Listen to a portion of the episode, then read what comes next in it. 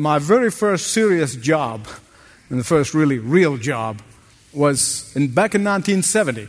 And it was in North Sydney, Australia, north of the city, right across from the Harbour Bridge. And it was in a telephone exchange. And that telephone exchange was right next door to a courthouse. Back then, most of the guys who worked with in the telephone exchange took the lunch hour and went to the pub. Well, there was only one other guy and myself that we ended up alone in the cafeteria, kind of munching on our sandwich and talking. And then one day he came up with a great idea. He said, Why don't we take our lunches and go across the street to the courthouse to watch the proceedings? I said, What a great way of spending a lunch hour. So we did go across the street and sat in the gallery and uh, watched as the solicitors, they call them, you know, coming in in their black robes and their wigs, and it's a very impressive sight. And, and then the crown's uh, prosecutor and, and the policemen and the prisoners, and they're coming and going and the hustle and the bustle. And when the court is ready, the judge door was open, and, and when he entered in, everything became very solemn. And I remember clearly those many years ago as we looked from the gallery into the proceedings that are going on in the court, eating our lunch, feeding our faces, not concerned at all about what the tension that was there. And there was a lot of tension, and you can feel it, but you, for us, there was no tension, no fear, no, nothing worrying us at all. We can look straight into the judge's eye and uh, with boldness and, and no concern. Why? Our names are not in the dockets for that case. We were not in the prisoner's seat. We're not accused, but no accusation levied at us. The law had nothing against us. As far as we were concerned, we were not accused of any guilt. In fact, we are really on the side of the people when the crown prosecutor got up and, and he said, The crown versus Bob Smith. We're on the side of the crown. We're the people. Watching these proceedings several times throughout that year had left an indelible mark on my life whenever I think of the day of judgment. Because that's how the believers in the Lord Jesus Christ are going to feel on that great day. We would have no fear whatsoever. Not now, not then. We are not terrified of the day of the Lord. We're not terrified of the day of judgment. Why? Because the judgment against us has been paid fully by the Savior, the Lord Jesus Christ, on the cross of Calvary. We have been declared forgiven by the judge himself who took our punishment on himself. We were given a great pardon that given to us by the one who's sitting at the bench. We were taken from darkness to light. We have been taken from death, eternal death, to life, eternal life. We have been taken from punishment to a great reward. And that's why believers must never have apprehension or fear about that final day. The only people who ought to be fearing and trembling of that day of judgment are those who have refused to accept Jesus Christ as their only Savior. Those who think that they are good enough or can be good enough to be accepted by God in heaven on their own steam. Uh, the only ones who need really worry about this and fear that are the ones who think that they can save themselves or that they can do enough work and charitable work, good work, in order to get them to heaven. They're the only ones who think that they are their own Savior. They're the ones who should be fearful of that day, but not those who are in the Lord Jesus Christ. And so that's exactly the message of 1 Thessalonians 5 1 to 11. Turn to it with me, please, if you haven't already. We are coming at the tail end of the series of messages from the first letter to the Thessalonians by the Apostle Paul, inspired of the Holy Spirit, to write to them about the end times. They were troubled by it, and so he's answering their question, and he began by telling them how to live for that day. And then in the last message, we saw him telling them a little bit, chapter 4, how the Lord Himself on that day will descend with the believers who are already with Him now. They will come with Him and meet us in the air. And we saw what that means. Here in chapter 5, beginning at verse 1, Paul uses a segue sentence. Now, brothers, about the times and the dates. Some says times and seasons. There are two words in the Greek, and they both mean time. One is a moment of time, and the other one is a season. See, there are people in our culture nowadays are so fascinated about the end of the world. But believe it or not, 2,000 years ago, the Christians in Thessalonica, they were not only fascinated by that day, they were not only curious about that day, they were worried about this day. In fact, they were, through some erroneous teaching and erroneous information, became really, really unsettled about the day of the Lord. And so the Apostle Paul writes to them, first of all, to assure them, as we saw in the last message, that neither the believers who have died and already with the Lord, nor the ones who are going to be around when Christ returns, should have anything to worry about. They should not be concerned, they should not be fearful, they should not be apprehensive. After he told them about the rapture when the believers will be taken to heaven, then he goes on to tell them about the character and the nature of that day. Verse 2, he said, The day of the Lord will come like a thief in the night. Verse 3, while people are saying peace and safety, destruction will come upon them. Suddenly, as a labor pains on a pregnant woman, they will not escape. The Thessalonians wanted to know when the Lord's day going to be. Why? So that they can be suitably prepared. So, how does Paul answer that question? Get your calendars out. yeah. He told them that number one, there's no need to know that date. Why? Well, if they knew it was going to happen a long time from now, they'll become callous and they'll become careless and they become indifferent. Well, if they know it's going to be immediately, what happens? They will panic, like some of them already have, left their jobs and become idle. So instead of giving them the dates, Paul is saying to them, and to every generation of believers, including everyone who's listening to me today, what the Apostle Paul is saying to all of us and to every generation is this that we must be daily in a state of preparedness, that we must daily be in a state of readiness that we must not be clock watchers, we must not be sign seekers, because that's why God deliberately did not reveal that date, not even the Lord Jesus. He said, only the Father knows that date. So if you have your calendar, mark every day on your calendar.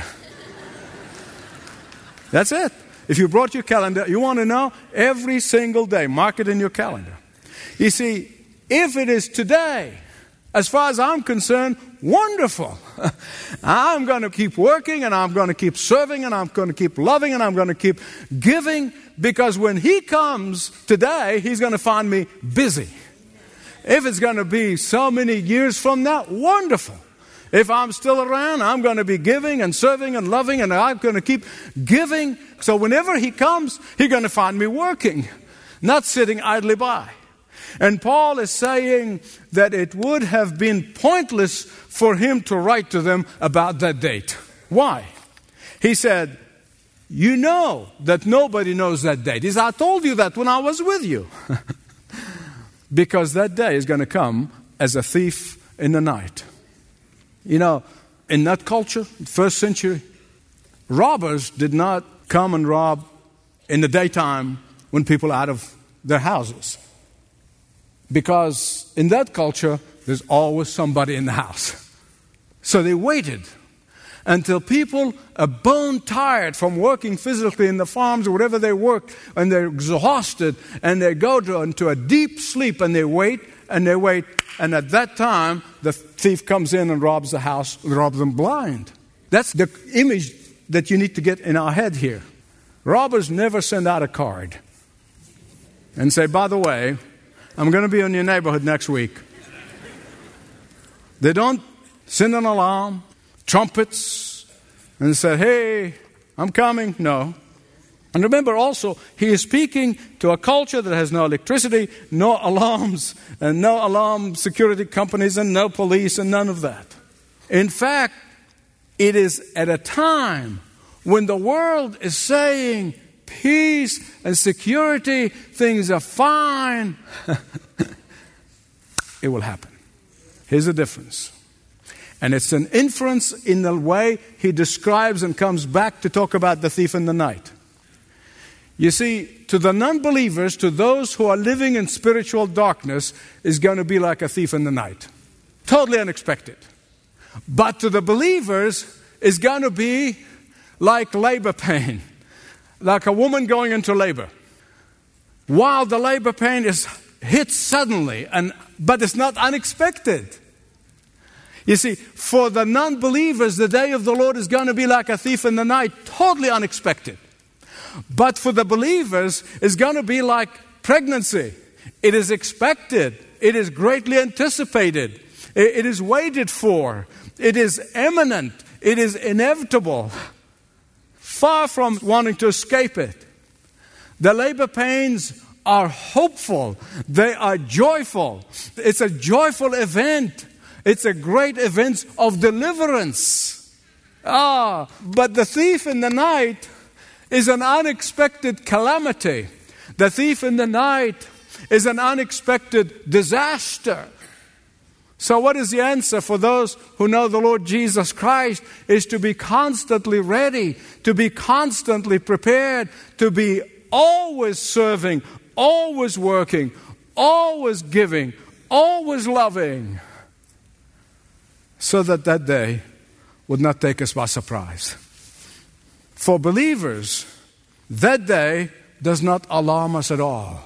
That day does not frighten us at all. We're waiting for it, we're anticipating it every single day. Please hear me right on this. Those who are going to be taken by surprise are the ones who are spiritually asleep. Those are going to be taken by surprise and they'll be in a state of shock and horror are those who are relying on their goodness to get them to heaven. Those who rely on their good works to get them to heaven. Those who rely on themselves to make it to heaven. Those who have rejected God's only one plan of salvation for all of mankind. These are the ones who are spiritually asleep that day is going to be a day of terror for them. It's going to be a day of horror for them. But he also said that they are in a spiritual darkness. Not just asleep spiritually, but it's darkness. They can't see. They can't even see their hand in front of them. you see, they're not expecting him. In fact, they may make fun of those who are. They are partying the night away. I mean, they're getting drunk out of their mind.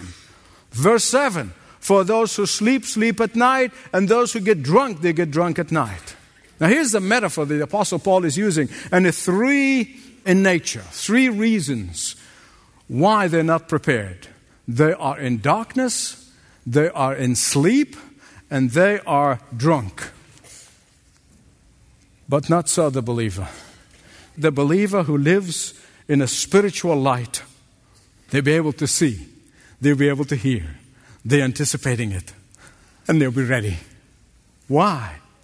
Because they are alert, they are sensitive to it, they are expecting it. And that is why we refer to a pregnant lady, we say she's expecting. it's not a surprise, it's expecting, waiting and ready. It could be any moment. Now, I was thinking about this and those who are living in spiritual darkness, and I grieve to say that I know some personally. It grieves my heart. And I thought of the story about a small town farmer in a small town in Canada who one day wrote a letter to the editor in that small town newspaper. And the letter reads like this I'm an atheist. I don't believe in God. I don't darken church door. In fact, I plow on Sunday. I cultivate the land on Sunday. I haul in my crop on Sunday. I don't believe in God. And yet, I harvest more bushels per acre than all of these Christian farmers who never miss church. And the editor printed the letter in full. And then there was a note from the editor at the bottom, and it read as follows God does not always settle his accounts in October. Now, there are people, you know, and I know, there are people who think that living for self has made them successful, that living without God made them rich, that living without God gave them all that they wanted in this life. Ah, oh, but they do not understand that God does not settle his accounts right away. Hear me right. The day of reckoning is coming. The day of judgment is coming. The day of the Lord is coming. And from that day, there is no escape. And when Paul refers to that day as a day of destruction, he does not mean it's an annihilation, that everything is just going to be destroyed and it's over. No. The word means a separation from God. In fact, that day is going to make all of the tsunamis and, and all of the Katrinas and all of the hurricanes look like a Sunday school picnic in comparison. The only difference is people will not die. They will be living and they'll be alive. In fact, the book of Revelation said that they wish they were dead, but they cannot die. So the question is how can anyone escape from spiritual darkness to spiritual light, from sleep to alertness, from death to life, from drunkenness to sobriety? And the answer is very simple come to Christ while there is a chance. Come to Christ while there is an opportunity. Come to Christ while I still can. Turn to Him and begin walking in His light. Repent now while there is time to repent before it becomes too late. Listen to what Jesus said. He said, I am the light of the world. Whoever follows me will never walk in darkness, but will have the light of life. It can't be more clear than that. When the Apostle Paul was recounting to King Agrippa, he was recounting his dramatic conversion to the Lord on the road to Damascus. And in recounting of that event, he was witnessing to the king. In the book of Acts, chapter 26, verse 18, here's what he said that God sent me to the Gentiles to open their eyes to turn from darkness to light and from the power of Satan to God so that they may receive forgiveness of Jesus. How do I know that I'm transformed from darkness to light? How do I know that I'm walking in the light? How do I know how does anyone know? How does anyone know? And be absolutely sure. I know some precious people who really know the Lord, but they're tormented about the fact they're not sure, you know, if they're going to make it. And I keep assuring them listen, this is not how you feel on a, on a given day, but you have God's word on it, and that's what your anchor is God's promise. Well, how can I be sure? Well, actually, Paul gives us the answer in verses 8 to 10. Three things to know that you have been transformed from darkness, spiritual darkness, to spiritual light. First, he said, we have a renewed character. Secondly, he said, we have radical conduct. And thirdly, we have a reliable compensation. The difference with those who live in spiritual darkness and those who live in spiritual light is that those who live in spiritual light have a radical or a renewed character. They have a renewed nature. The most obvious of all, listen carefully, please, the most obvious of all is that when we sin, uh, we cannot rest. We cannot just forget it, but immediately we repent and turn from that sin and receive the Lord's forgiveness. Why? Because we are like someone who's wearing a white garb. The slightest bit of stain, it shows up, and we cannot rest until we take care of it by the blood of Jesus Christ. That's how you know that you have a renewed character. On the other hand, those who are living in spiritual darkness are like somebody who's dressed in filthy clothes. One more stain cannot be seen. One more stain does not make any difference.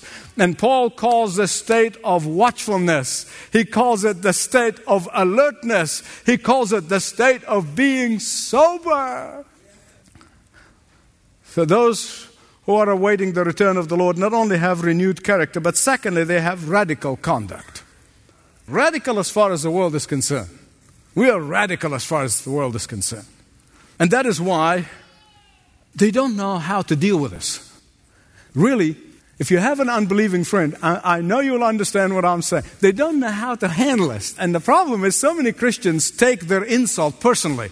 No, you shouldn't take that personally because they're insulting the one who lives inside of you. That's who they're afraid of. And you've got to understand the reason they call us bigots and they may call us narrow minded and they may call us intolerant and they may call us uh, out of the mainstream, all of that stuff. You see, to them, our conduct is radical because they cannot understand us, cannot control us. Why? Because we are alert. We are watching, and therefore we are able to distinguish between truth and falsehood, able to distinguish between light and darkness, able to distinguish between right and wrong. And that rubs them the wrong way. It does. It causes their conscience to burn within them. And that really is frustrating. In fact, it convicts them that they do love darkness. It reminds them of their rebellion against God. After all, they are created in God's own image. And that rebellion, that conviction, constantly, your very presence, without even having to say a word, rubs them the wrong way. But the one thing they don't understand is this listen carefully. The one thing they don't understand is that this is precisely the life that we escaped from. It's precisely the life that we ran away from. That's precisely the life that we woke up from. And because we love them, we want them to join us, but they resist. And that is why you can never approach witnessing or evangelizing or sharing the gospel with somebody without being on the knees of prayer. Listen, that radical conduct is only possible, said Paul said, when we are wearing the battle fatigue. Look at it, verse 8. That radical conduct, that radical lifestyle is only possible when we are wearing our battle armor. Verse 8 But since we belong to the day, not to the night, let us be self controlled, putting on faith and love as a breastplate, and hope of salvation as a helmet. How can you tell a person who's sober, who's awaiting the return of the Lord, who is alert, is that person who has that armor. How is that armor expressed? How does it work according to the Apostle Paul? That person is walking by faith, not by sight. He stands firm or she stands firm against the schemes of the devil, not invite the devil to come in and set up a stronghold in their life. Faith is fully trusting in God's promises and in God's plans. Faith is believing in God's word, even when the world is falling apart. Faith says, no matter what happens around me, God will keep his word. Faith says to believers in the Lord Jesus Christ that God will provide defense for the temptation when it comes. Faith delights in God's plan even when it does not make sense. Alert believers who live in the spiritual light not only have renewed character, not only have radical conduct, but they also have a reliable compensation. Look at verse 9. For God did not appoint us to suffer wrath See, the Thessalonians were like some Christians today who are saved, they know the Lord, they know they're saved, and yet they are afraid of the day of the Lord. They really are. They're afraid of death. And Paul is saying that our destiny is sure, that our reward is certain, that our compensation is definite, and it is not based on a pie in the sky in the by and by, but our eternal reward is based on the fact that we've accepted the death and the resurrection of the Lord Jesus Christ to be for us as our only hope for salvation. And so, when the Lord returns, whether we are physically awake or asleep, he says, really makes no difference. Physically doesn't make any difference. Whether you're awake in the middle of the night or you're asleep, it doesn't matter. Asleep or awake, it doesn't matter. Physically, that is. What matters is spiritually. Are you awake spiritually? That's really what's going to make all the difference. As long as we are spiritually awake, I'm convinced that, that when the Lord returns, suppose it's 2 a.m. Eastern Standard Times, most of you will asleep. But the believers in Australia, they'll be having dinner the next day. so it doesn't matter what condition. You might be in a wheelchair. You might be bedridden. You might be walking or sitting or running, whatever the physical thing is, it doesn't matter, Paul said. He said, What matters is whether you're alert and awake spiritually or not. Our future with Christ is so secure that regardless of where we are physically, he goes on, verse 11, to say, Therefore, encourage one another, build each other up. That should be a source of encouragement to one another. You know, when a husband and wife have silly argument over silly things. Now, I'm not talking about serious stuff. I'm talking about silly things. And I know as a husband, we got our, in arguments in the last 40 years and some silly things. And they just remind each other at that time of that great day. You know, when two brothers or two sisters or two believers or two friends in Christ fall away from each other over some silly things, remind each other of that great day. Remind each other. But I want the person who maybe a church person, maybe belonging to a denomination that really has never understood what it means to fully receive eternal life and walk in the light and, and be sober. I want to pause it in a question form. What then? Ask yourself the question, what then? Can you say that with me? What then? And that came from a great story of a great man of God who was in his last year of law school. And he was an intern in a law firm. And that particular day, he was there by himself in the office. And then he heard the voice of the Lord speaking to his heart. What will you do after you finish law school? hang a shingle, and practice law. The voice of the Lord persisted. What then? Get comfortably rich. What then? Have a comfortable retirement. What then? Die. What then? And he could literally feel his lips quivering as he responded and saying, Judgment Day. And at that moment, he came under such conviction by the Holy Spirit. He ran from that small office into the woods, and there he knelt before God, surrendered his life to Jesus Christ, and God used him in a most unique way. Whether you're a lawyer, whether you're a doctor, whether you're an engineer, whether you're a businessman, whatever, you need to ask yourself the question what then? You've accomplished your goals. What then? You've reached the mountaintop. What then? I pray that you would not rest until you answer that question. Precious Father, your word said that you do not leave yourself without a witness. And you have spoken to us in many, many ways. For that person that who never been transformed from darkness to light, I pray today be the day for those who know the Lord and are children of light and still living for the world and for self, I pray that you'll keep us alert. Remind us afresh that this life is fleeting. And what then? May we say, Lord Jesus, I long for your appearing.